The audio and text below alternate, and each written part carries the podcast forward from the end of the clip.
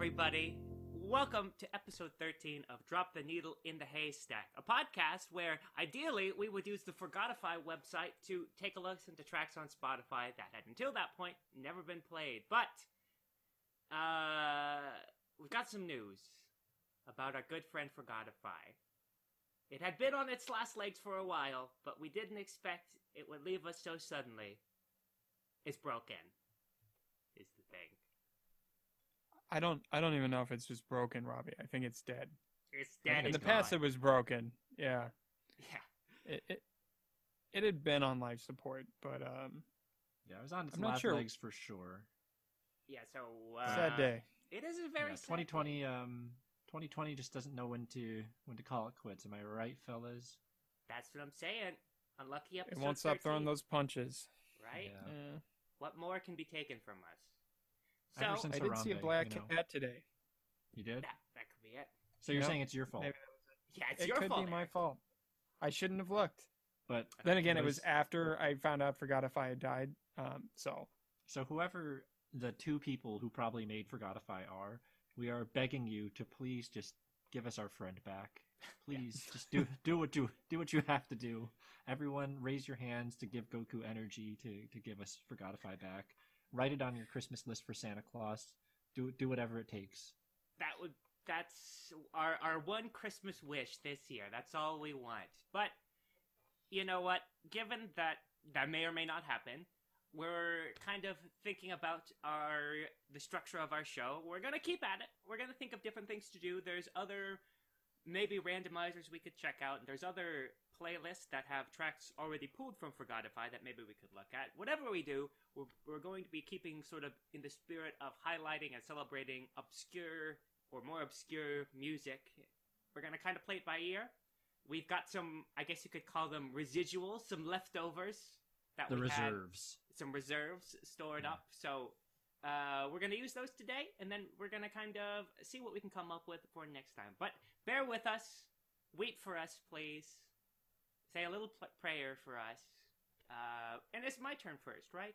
Yeah, it is your turn first. All right, I, this one goes out to Forgotify. So this week, I took a look at the band The Skinny, and there are a lot of bands called The Skinny, it turns out. But this is the band uh, that features, it's a quartet, features Kyle Ash on guitar, Ben Patterson on the Hammond V three, Jake Vinzel on electric bass, and Mike Schlick on drums. So, The Skinny is a Chicago-based kind of funk jazz band.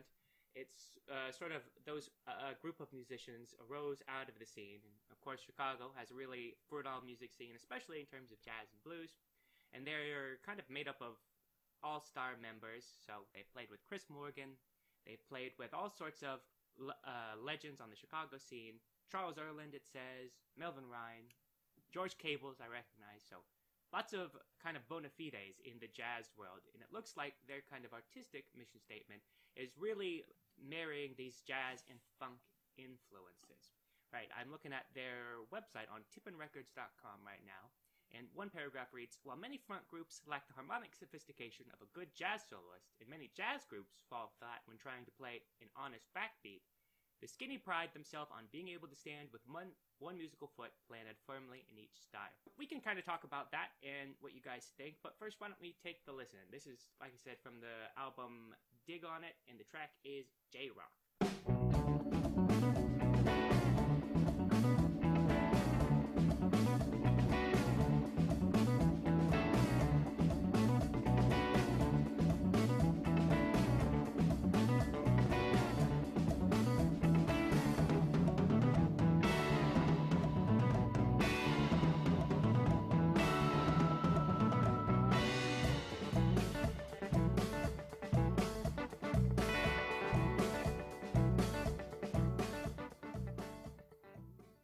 So you can uh, hear, obviously, you know, a classic kind of organ-oriented funk sound, right? The funk kind of, or the organ grouping, especially for for funk and soul jazz, traditionally consists of the organ, it's got the drummer, and just a guitarist. And usually the bass parts are covered by um, by the pedal, or the left hand of the organist. But sometimes, like in this group, they expand with the bassist.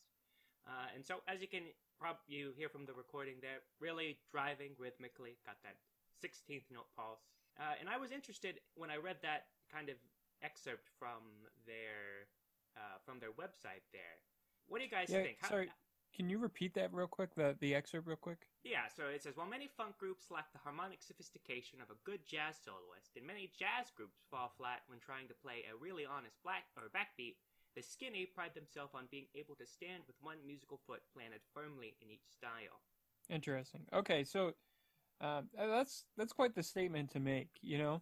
I'd like to hear more of the rest of the album, because of course this is, it has that driving, almost minimalistic, repetitive kind of strain to it in regards to how they're progressing through the music. There isn't like some intensive jazz solo happening.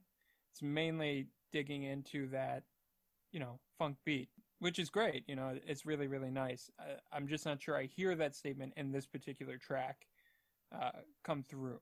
But again, I've literally only listened to this, so maybe the rest of the album really kind of highlights that. They've got a nice sound though. I do like the the guitar taking over and that, I don't know what you would call it, like a second verse, or you know, as they as they shift, everything feels pretty tight. And uh I mean, they pick some good chords, even if it's uh it's kind of on repeat.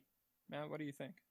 Yeah, I mean, to me this just reminds me so much of like the music that my mom really likes and that like I heard so much when I was a kid, kind of like uh Santana and like the Grateful Dead and like Blue Oyster Cult. You know, like, sure. And I guess, I guess I just forget like how much of that music, cause like that's now that's like classic rock, but how much of that really did owe to like the evolution of, of jazz and funk kind of going on concurrently. It's, I don't know. The backbeat comment is super funny to me because of how pervasive the cowbell is. Did you guys like pick it up? Right. Yeah. And, uh... yeah. There's just like a cowbell going like the whole time. But, like, those riffs are really nice. They're just, like, very kind of nice riffs to live in. And I even like how much it changes, like, texturally and timbrally when it when it changes there towards the end of what we listened to. It gets into, like, the higher kind of, like, uh, harmonics of the guitar. I mean, this is a little bit more in your arena, Robbie. Like, what what do you think?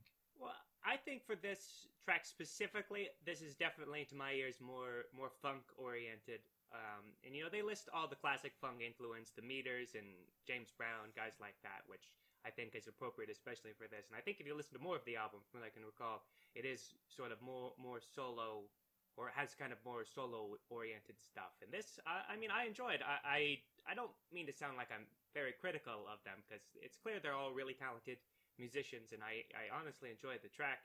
It's just kind of a strange statement to me, you know, and I I guess especially... in this day and age, you've got funk and jazz musicians are pretty much the same thing ninety percent of the time. Uh, I, though I guess it might be fair to say that a funk group will not have usually the harmonic complexity, certainly not the solos usually, that a more jazz-oriented group would have. But I hear in this a lot of the classic funk kind of rhythms, right? sixteenth notes, that driving sixteenth note pulse, the backbeat that they mention, even though we do have that cowbell too. Offbeat sixteenth notes, it's kind of like, and, and you get this in a lot of funk music, I think. The way I, I sort of hear about it is like there's there's like four or five rhythmic elements that usually are kind of built around either playing offbeat sixteenth notes or very pointedly not playing offbeat, offbeat sixteenth notes. And you kind of mix and match there and fit them together like a jigsaw puzzle to get that rhythmic texture. And that's what I hear a lot in this one. Da da da da da da da da da da da da. As very common kind of funk rhythm you hear um, all the time. And that combined with with something like the cowbell, if it's going on every downbeat, or something like the backbeat, uh, you know, makes the groove there. So that's sort of what I, well, the impression I got from my listening there. Yeah, I actually, it's really interesting to think about those rhythms. You know, I'm sure we've all experienced this, right? Reading pop rhythms off of the page. That's Oof. Just like the worst. Oof. Yeah. That is the worst, yeah. Like, I remember, oh God, it didn't feel like this, but it was a year ago already. Um, I was working with one of my students who's middle school aged, and um, they were playing, I just want to say classic kind of rock tunes, but you know, she's a middle voice instrument, So she had some of the really obscure, like, um, she had to play a riff of Wonderwall. That's what it was. She had to be like one of the chord riffing voices for Wonderwall. So it was these horrible syncopations that I'm like, how? There's no way I'm going to be able to teach you how to read these syncopations in like a timely fashion. So instead we just have to feel it, right? It yeah. was it was something ridiculous, like, you know, dotted sixteenth, uh, or no, dotted eighth with a sixteenth tied to like another sixteenth and eighth, and you know what I'm talking about, like mm. those kinds of rhythms, right? Yeah, yeah, very very syncopated, very like yeah, like offbeat, offbeat sixteenth or oh, offbeat sixteenth notes. That's like that's kind of the rhythmic flavor of a lot of that kind of stuff. And uh, yeah, so my my professor. my professor of composition at Peabody, Doctor Oscar Bettison, he wrote his uh, PhD for Princeton on like psychedelic funk music. And there's a lot of funk transcriptions in his paper. And he, he made a note similar to what you said, Robbie, where like the hallmark of the style is actually like the bass instruments and bass voices that we usually think of as grounding the beat and the texture are typically avoiding downbeats like as much as possible in like these kind of riffs and motives. And he actually, you know, transcribed the full ensemble of like, you know, what was happening in some of these very complicated like funk riffs. And it's just interesting because we think of, you know, Western music notation as a graph. To graphically see all of the like pockets of the beat being filled in by the different voices, like what's the bass doing, what's the hi-hat doing, what's like the guitars, like funk guitar, what is it the funk guitar player doing? Like that kind of uh, when I, I like the way you put it though, like lining it up around the meter, right? It's like an extreme hocket almost. Yeah, and I, I guess that's kind of what you know. Uh, and I don't want to put words in their mouth. It could be that's just what the record company put up there, and they have no idea, or it's just so one of those things people put in their bios that they just think this will sound nice, even if you read it back and you're like, "This is what the fuck am I saying here?" Uh, but uh, you know what I mean. Uh, but I, I think, especially maybe compared to to jazz or, or kind of the more traditional jazz, not that it doesn't have a beat or anything, but it's not quite as you know, rigid in that way as, like you say, all the, all the funk music is, things like that.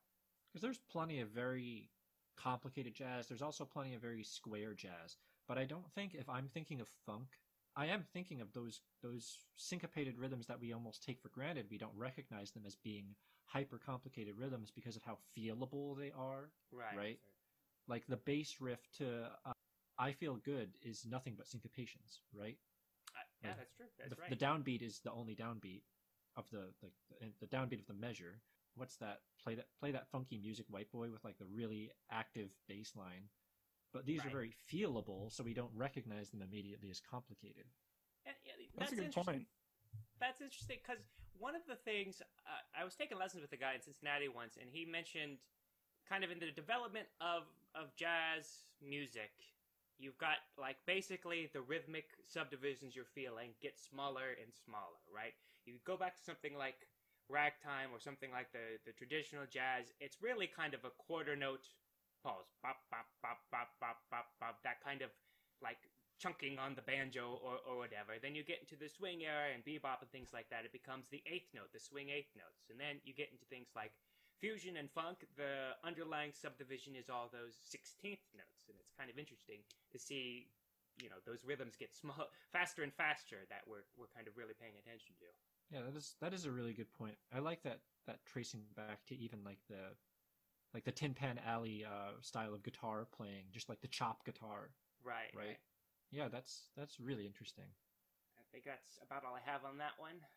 Yeah. Got... Why don't we uh, move on to some, I don't know, would we call it similar content? What do you think, Eric? Well, it it definitely fits right in. With the death of Forgotify, I went back um, to a playlist a previous guest of ours had made. So shout out to Chelsea D'Souza here for making a playlist of Forgotify finds when she was deciding what she wanted to bring on the show. This was one of the rejects. Just kidding. Uh, she picked a really she picked a really good track. Uh, yeah. Only no, the best picked a really good, audience. Yeah. She picked a really good track that week, and um, this was a close second. So this is Why by the band Boogie Bone on their album Pro-Bone-O. And all of their, yeah, what an album title. Eric, right? I'm just, um, I was thinking, I hope he spells it out for the audience, and I'm glad that you did. Yeah. And all of their albums, just so everyone knows, has bone in the title, and then has, uh, you know, it's got a dash in between that and the next word. So their first album is just titled Boogie Bone. Second album, Bone-A-Fide. And then, yeah, Pro Bono. And so, yeah, this is why. Why don't we listen to a little bit of it?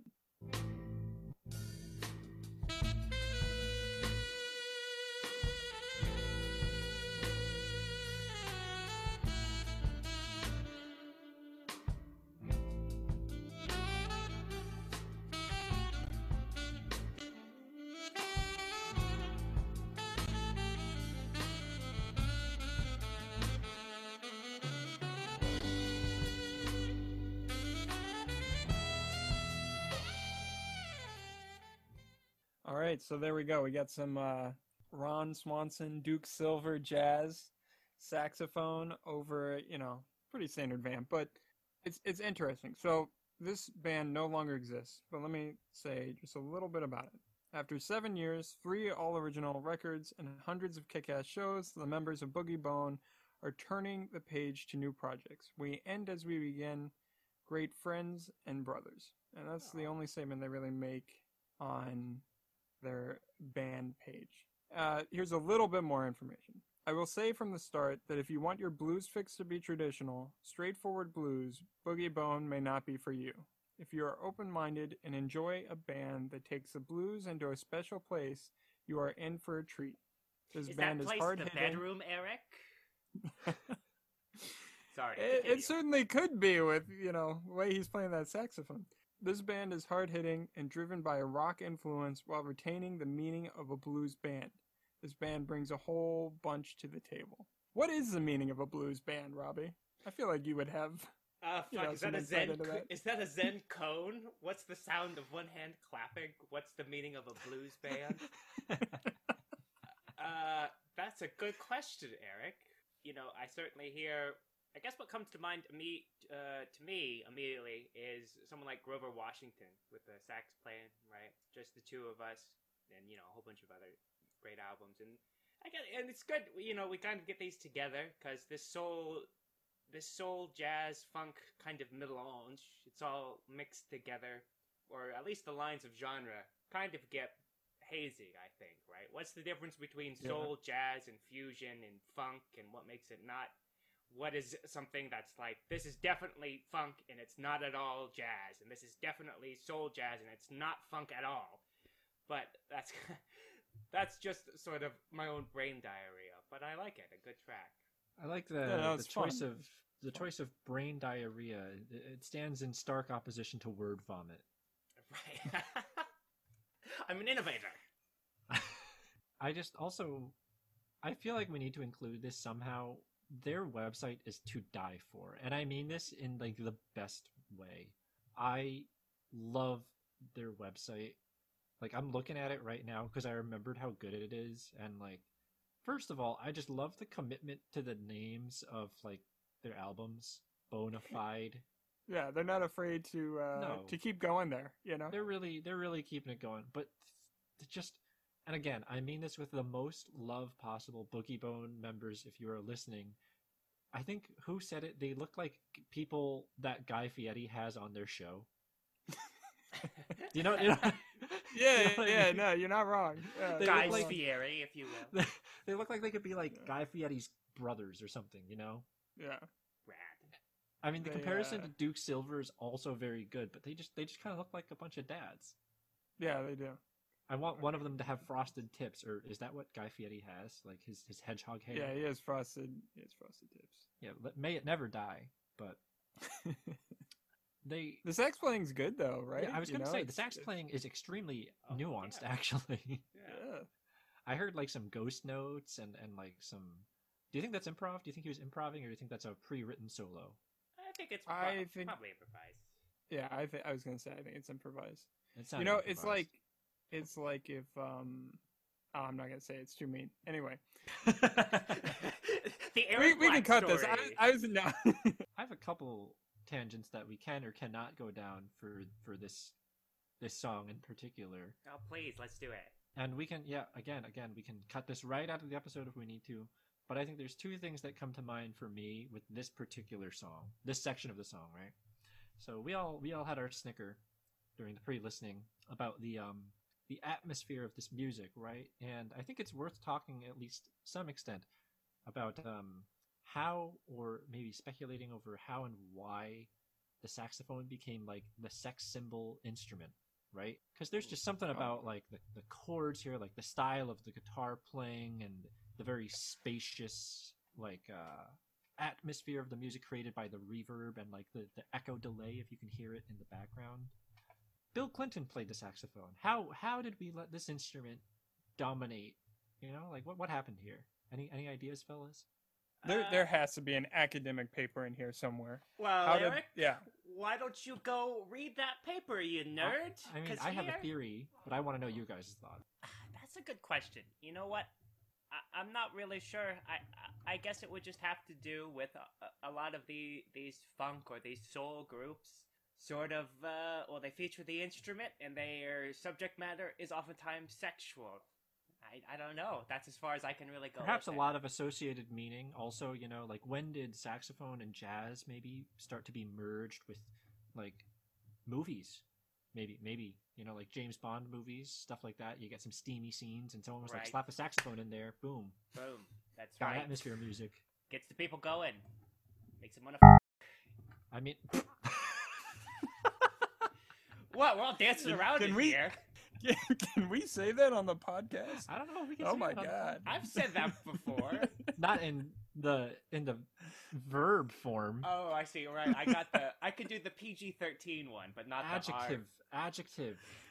Adjective. Um but no, I'm my mourning. Theories, my friend's dead. My my theories range from less to more, more to less stupid. The less stupid side of things is like there's there's there's this like long con sociological theory of for for decades popular music has been described as decadent, right? Mm-hmm. You can trace this all the way back to Enlightenment thinkers where like popular music has been described as decadent and sublime and and inappropriate. There's like an article that I had to read that was basically decrying like um, if you listen to if you let your teenagers listen to too much like rock music, they will be more prone to uh, like being being bad kids. They cite the rhythm, and that's been like the thing, these decadent rhythms. So you can trace it back to rock with like you know Elvis Presley swinging his hips on stage. You can trace it back to jazz, and you can even trace it back to waltz. That's like how far we're talking here, you know, like decadent music, decadent rhythms that would like make you sin and stuff like that. So I wonder if like saxophone is the instrument of jazz and it's been associated over the years of like, you know, these are the musics that lead you to do more bad stuff. Is this like how saxophone got into the position it's in as like, you know, we had Sexy Sax Man for a reason and like the, the George Michael song, right? Yeah. Um, I'm sorry. You're, you're talking and I'm hearing you a little bit. But I am also reading a paper on this exact question. I was right. There's a paper written about this. Yeah. It's actually kind of interesting. What's so, the name of the paper, Eric? Think, all right. It's from. It's actually from a book called The Saxophone as a Symbol and Icon. He puts a whole chapter devoted to this particular question. I'm seeing the word moaning a lot because the saxophone has a very moaning sound. Didn't okay. um I can didn't, see that. Didn't Percy Grainger say that the saxophone is the most akin to the human voice of all the instruments? I've heard that about literally every instrument. I don't care about that anymore. I know. Like, I've seen I've, I've... I've seen people say that for the oboe. Like maybe it's a really French voice. I don't know. Um, and Percy Grainger said a lot of things that we might not Percy want to Grainger. Percy Percy Grainger believed that the saxophone was the most human-like, which is why it was often given the singing lines in his music. And Percy Grainger, ironically, also had some very uh, colorful sexual history. But uh, yeah, why don't we uh, take a look at my selection uh, for this week, which is completely different from, from both of yours. And um, yeah, we, we've talked a few times about like the things that we frequently get from uh, Forgotify and that we usually just kind of omit, right? Because we just get too many of them. And it seemed like at first we noticed it was like um, like Motown anthologies, beat packs, kind of like, you know what I mean? Like discs that were just beats for like D Js to use. Right. And um, a lot of classical music. And, you know, us being classically trained musicians, we, we can see and appreciate the irony of that, right? Like, there's always the parts that no one really cares about. Like, does anyone really care about the last movement of a Haydn symphony? No, no one does, right? You don't want to hear the rondo. You're just there for that exposition of the first movement. But so this week, I, I felt it would be um, appropriate not to ignore any more of the classical music that we usually skip over. And this is a recitative from a Handel oratorio. Uh, does does anyone know how to say this one? Je- Jephtha? Jephtha? Jephtha? Jephtha? Yeah. That sounds Jephtha biblical. Like that. It sounds like some biblical. I don't name. know. J E P H T H A. It's a it's a mouthful. So this is from a Handel oratorio, and I really like the title of the album. It's called "Own the Power of Harmony" with exclamation point. Power with like a hyphen over where the E would be. And it even says hidden vocal and instrumental gems of Handel, implying that they know that these are hidden gems, right? Mm. And that like they deserve more attention. But this is a recitative. Yeah. And um, the recitatives are the parts that usually get, get skipped from, from like oratorios and operas. But let's just listen to it because it's only about thirty seconds, so we can actually listen to the whole thing. It will be a painful separation. To see the harvest for the bloody field, but ah, how terrible are my senses, when a whole nation bleeds, and groveling eyes panting for liberty and life. It even had like a nice, a nice little uh, Picardy turn to major at the end there. And this singer is, I believe, Jennifer Lane. And, you know, this recording is great. Everyone sounds really good. The continuo sounds nice, the harpsichord, and that, I think, a da gamba, probably a viol da gamba. And the soprano sounds great, you know, singing in the style with very minimal amounts of vibrato. Yeah, this is like a Forgotify's Forgotify. This is a recitative from a, an, a Handel oratorio that the three of us had never heard of. So uh, what do you guys think is, like, The, the the quandary here we're facing with, with recitatives and recitative-like things, the, the, the ignored parts of music? So for me, I, I've always had a soft spot for recitatives. Um, the the call and response, the purity of the sound that you get generally from the vocalist, because it's not like they're doing anything crazy generally in terms of a melody or having to jump through a lot of notes or any kind of weird technique. Um, you get a very clear musical interaction. You know, it's more about the sound than producing any kind of melody. And I'm I'm a big sound guy, like tone and sound. And I can get lost in just listening to someone, you know, play like whole tones or like scales very, very slowly. Just if, if the sound is good enough, that's good enough for me. So recitative is like this, this idea come to life and put into an opera or, you know, some other musical form like that. Um, additionally, I'll never forget being a junior in college, and I was studying the Brahms um, clarinet quintet, and the second movement of the Brahms clarinet quintet has this section, which is literally just a recitative for the clarinet versus the um, the rest of the quartet, the string quartet you're playing with. And having it explained to me that way, and then going and listening to recitatives to really try and understand the interaction that should be happening and how that kind of give and take should happen and how the two uh, opposing voices interact was really interesting to me. And just, uh, yeah, it, it created this soft spot where I pretty much don't hear a recitative that I, I don't like anymore. Unless, of course, the performer isn't isn't doing well, but that's a, that's a different story. Anyway, Robbie, what do you think? You, well, you know, there, it's certainly easy to dismiss as a as a perfunctory or just like kind of necessary part of getting through exposition, you know, just kind of we're getting through, got to connect the bits. In a lot of ways, a lot of them are, are, well, are that. They kind of boil down to that. But, you know, I think there is something to be said for their strength as real mediums for, for expression, right? You you mentioned the Brahms Quintet there, and that reminded me of, there's a list, one of the list piano legends, which is actually, it's kind of appropriate because there's something, this particular one is an oratorio, right? And those are usually like biblical stories, isn't it? Religious kind of descriptions of a biblical story connected with arias and recitatives. And then the legends by Franz Liszt are a later piano work that aren't quite as uh, quite as well known, but they're really nice, and they're about um, they're basically Christian folklore. They they have stories about saints, and one of them is the Fra- Saint Francis of Assisi uh, preaching to the birds. And there's a section in the middle that is, you know, basically a recitative. It it it all boils down, and you get to this this this one melodic line that's really very carefully, or the articulation articulation is very carefully notated. And then it has this tremolo surrounding it. Uh, and, you know, it's very impactful. It, it, it's hard to pull off, I think, to make it compelling. But I agree. I think there is something to be said for, for the simplicity and the straightforwardness uh, of of that kind of composition. And you're right, Matt. Uh, Jennifer Lane does have a lovely voice here. And the uh, continuo and everything is working really, really well. Is supporting and, and answering really, really well. So it's a nice production. It's it's amazing how much of this stuff was on Forgotify. Yeah, how often we would run into it. I mean, we really took it for granted. You don't know what you have until it's gone, right, fellas?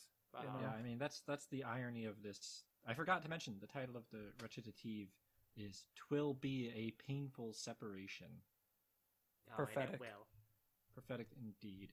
But um, yeah, I just I, I find it very interesting, Eric, that you, uh, way to completely contradict me. Thanks for that. You enjoy recitative. I feel like, touching on Robbie's point too, singers probably find recitative very important. And actually, opera singers, I would imagine, probably have to spend a lot of time working on the expressive nuances of recitative. I just remember, I think my undergrad music history professor, um, Doctor Jim Davis, he was like, recitative is the part that gets you from aria to aria because everyone's just there to listen to the aria.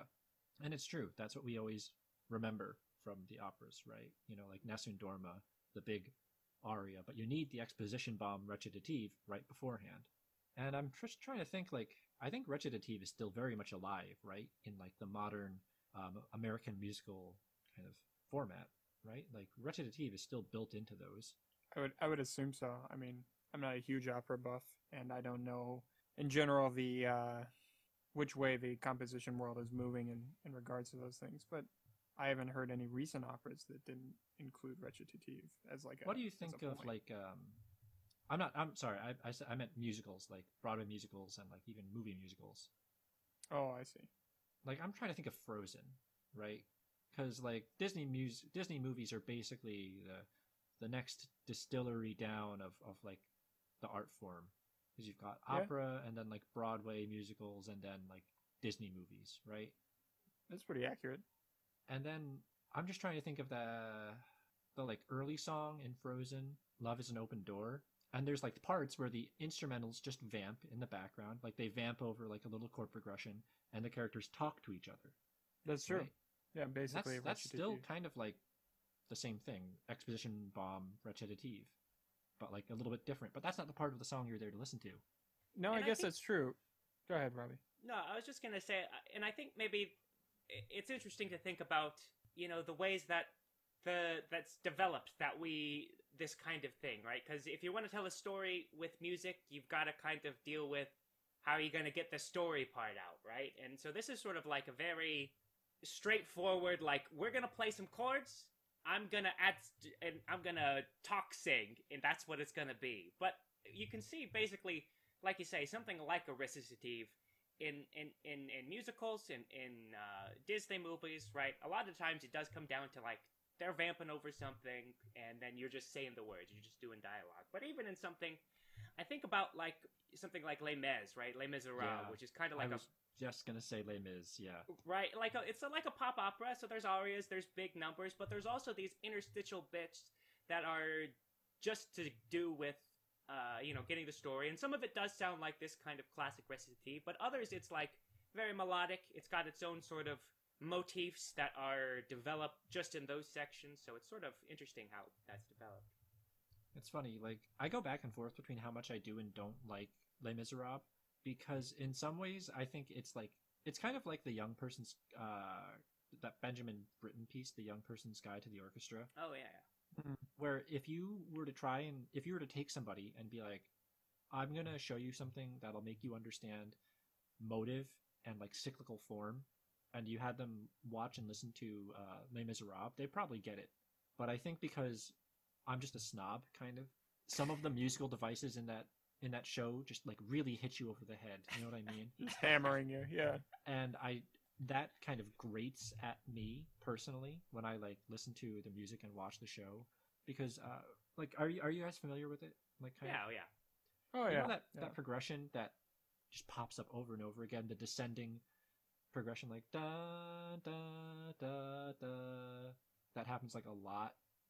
Um, it's been a while since I've heard it, but I think so. It happens with um, On My Own, the one that um, Fontaine has to sing when she's dying, I Dreamed a Dream. Oh, yeah. And even the, uh, the Can You Hear the People Sing, that one, where the bass line is just going, it's just stepping uh, diatonically down the scale, and you just hear it so much in the show, and you're just like, okay, we get it, like the descending thing, but like, that's the point. This motive is supposed to be very apparent to anybody listening.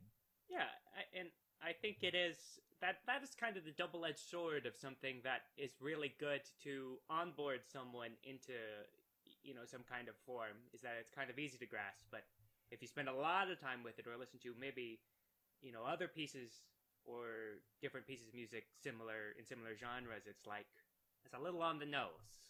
But I don't feel that way about Star Wars, which is also like the really good example of, of like, you know, pop and and light motive.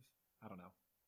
Well, I guess maybe Star Wars, with Les Mis, it's like, I think maybe it might come in more frequently than with Star Wars, and it's much more focused, because there's the music, the main thing, and Star Wars you can kind of like, here's yeah. the lightsaber fight now, if you don't want to listen.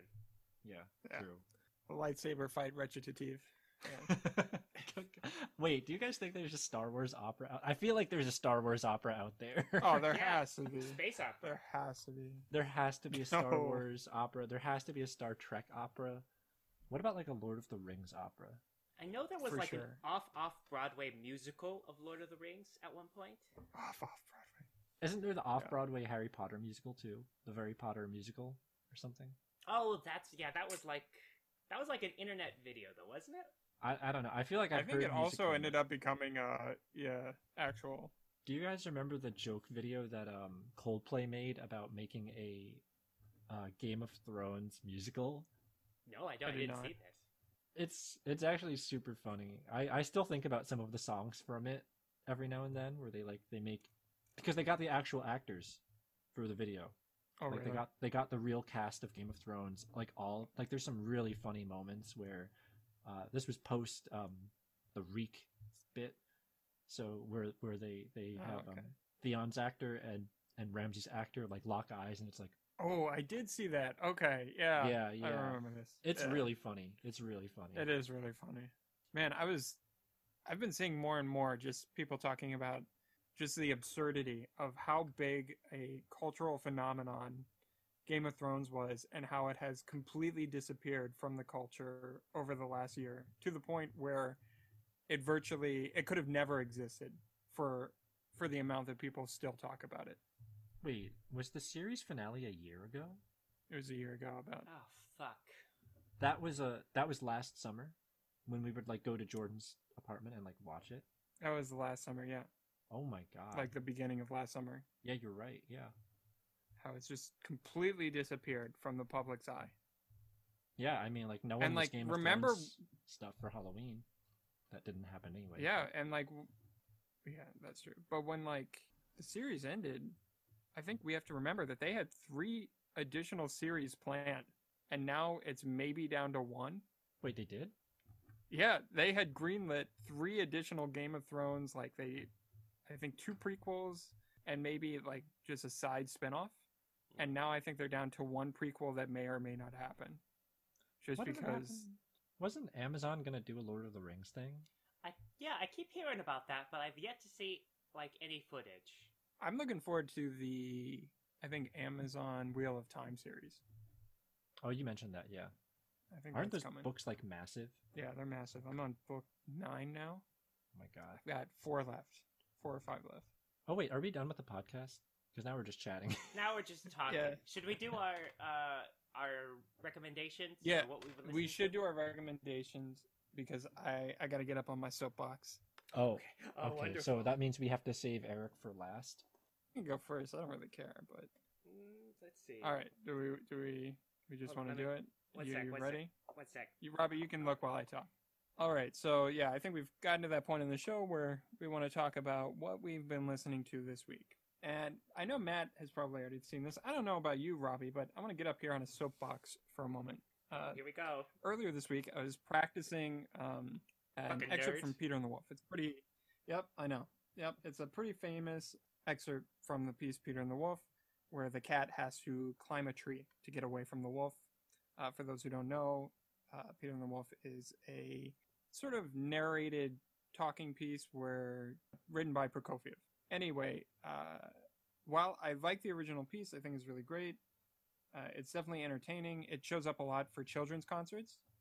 My favorite, and bar none, favorite album of this piece is a modern day reimagining called Peter and the Wolf in Hollywood.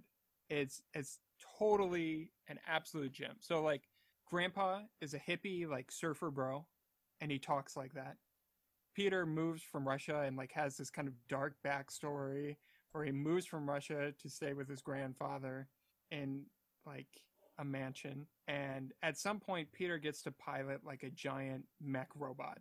It's it's like wild. Like the, the whole thing is wild. It's awesome. And it's uh it's not like some indie label either, right? It's not like some weird pet projects uh, that some people with too much time had. It's narrated by Alice Cooper. It's published by uh, Deutsche Grammophon, so like one of the biggest names in yeah. in classical music recordings. I think I discovered it like five or six years ago, just flipping through the uh, Spotify recently released albums, and I was like, Peter and the Wolf in, in Hollywood, what is this? And it has been my favorite recording ever since. They add like some additional music, they add sound effects, the narration's great. Um, but if, you know, like if, if you need something to listen to this week that's only going to put a smile on your face, it's going to be this. It's it's awesome. There's no way you listen to this and walk away angry. What if I do? Do I get my money back? No. No. Yeah, Eric, how will you recompensate us? You go straight to jail. Straight to jail. If you don't like it, you go straight to jail. Do not pass go. Do not collect two hundred dollars. Anyway, right. Who wants to uh, go next? Uh, this week, I'm preparing for a... doctoral exam, so I've been listening to like the same things all week. Uh, something I have been really enjoying from my list of things to listen to has been this piece by uh, composer Rebecca Saunders called Crimson for solo piano. I haven't encountered music like this at all before. It's very, uh, what's the word for uh, idiosyncratic? There's not much else that I can compare it okay. to too easily, which is making it very hard to study. But, you know, like I, I've listened to it a few times over the last couple of days, and uh, I don't know. I, I can't say much else about it. It's a very interesting language with um, her. I think her goal, composer-wise, and her interests sonically, are to explore the parts of sound in music making that we often are not supposed to pay attention to. So, like the sounds that the instruments produce by us using them. And I think in some, like some cases, yeah, like clicking, tapping, breaths, uh, pressure, those kinds of sounds. Sure. And it's just yeah. a really cool piece because it messes with you when you're listening to it if you're not looking at the score. Because if you're looking at the score, you see when she notates to like kind of tap on the side of the piano while playing. Because on the, the high strings, you know, you hear like more attack than you do pitch kind of at times. Like the really, sure. really high strings. it's just been a really cool way to like challenge the way that I'm I'm listening to like music and exactly how deeply you're paying attention to the sound production. So that's uh yeah, that's the piece Crimson by Rebecca Saunders. For me this week, I was listening to a track called Soul Searchin' by Horace Silver on his album Total Response. Now, you might know Horace Silver, probably best known for Song for My Father. It's got that famous opening that Steely Dan used later, so he's a, really a big jazz pianist, really famous jazz pianist. But this was kind of in like, he's one of those guys that had a really long career, made music for decades and decades. And so you start off in like the fifties and sixties playing bebop and hard bop, and then you get into the seventies and eighties, and a lot of these guys really start to experiment. And I guess, of course, Miles Davis is like the most famous example of, of that, and some of them don't work out so well. But this is kind of a very weird turn for for Horace Silver if you're thinking of him from his Song for My Father days. It's it's lots of electronic instruments. He's playing electronic keyboards. Very psychedelic. It's got lyrics and the singer, but it's good. It's got that same rhythmic drive and, and really catchy Uh, kind of elements that you could expect from all his songs. So, Soul Searching, Horace Silver. Oh, should I do the... You were the last one to go, and you do normally do that. Are okay, we supposed well... To, are we supposed to continue mourning the loss of, of Forgotify? It's all I can think about.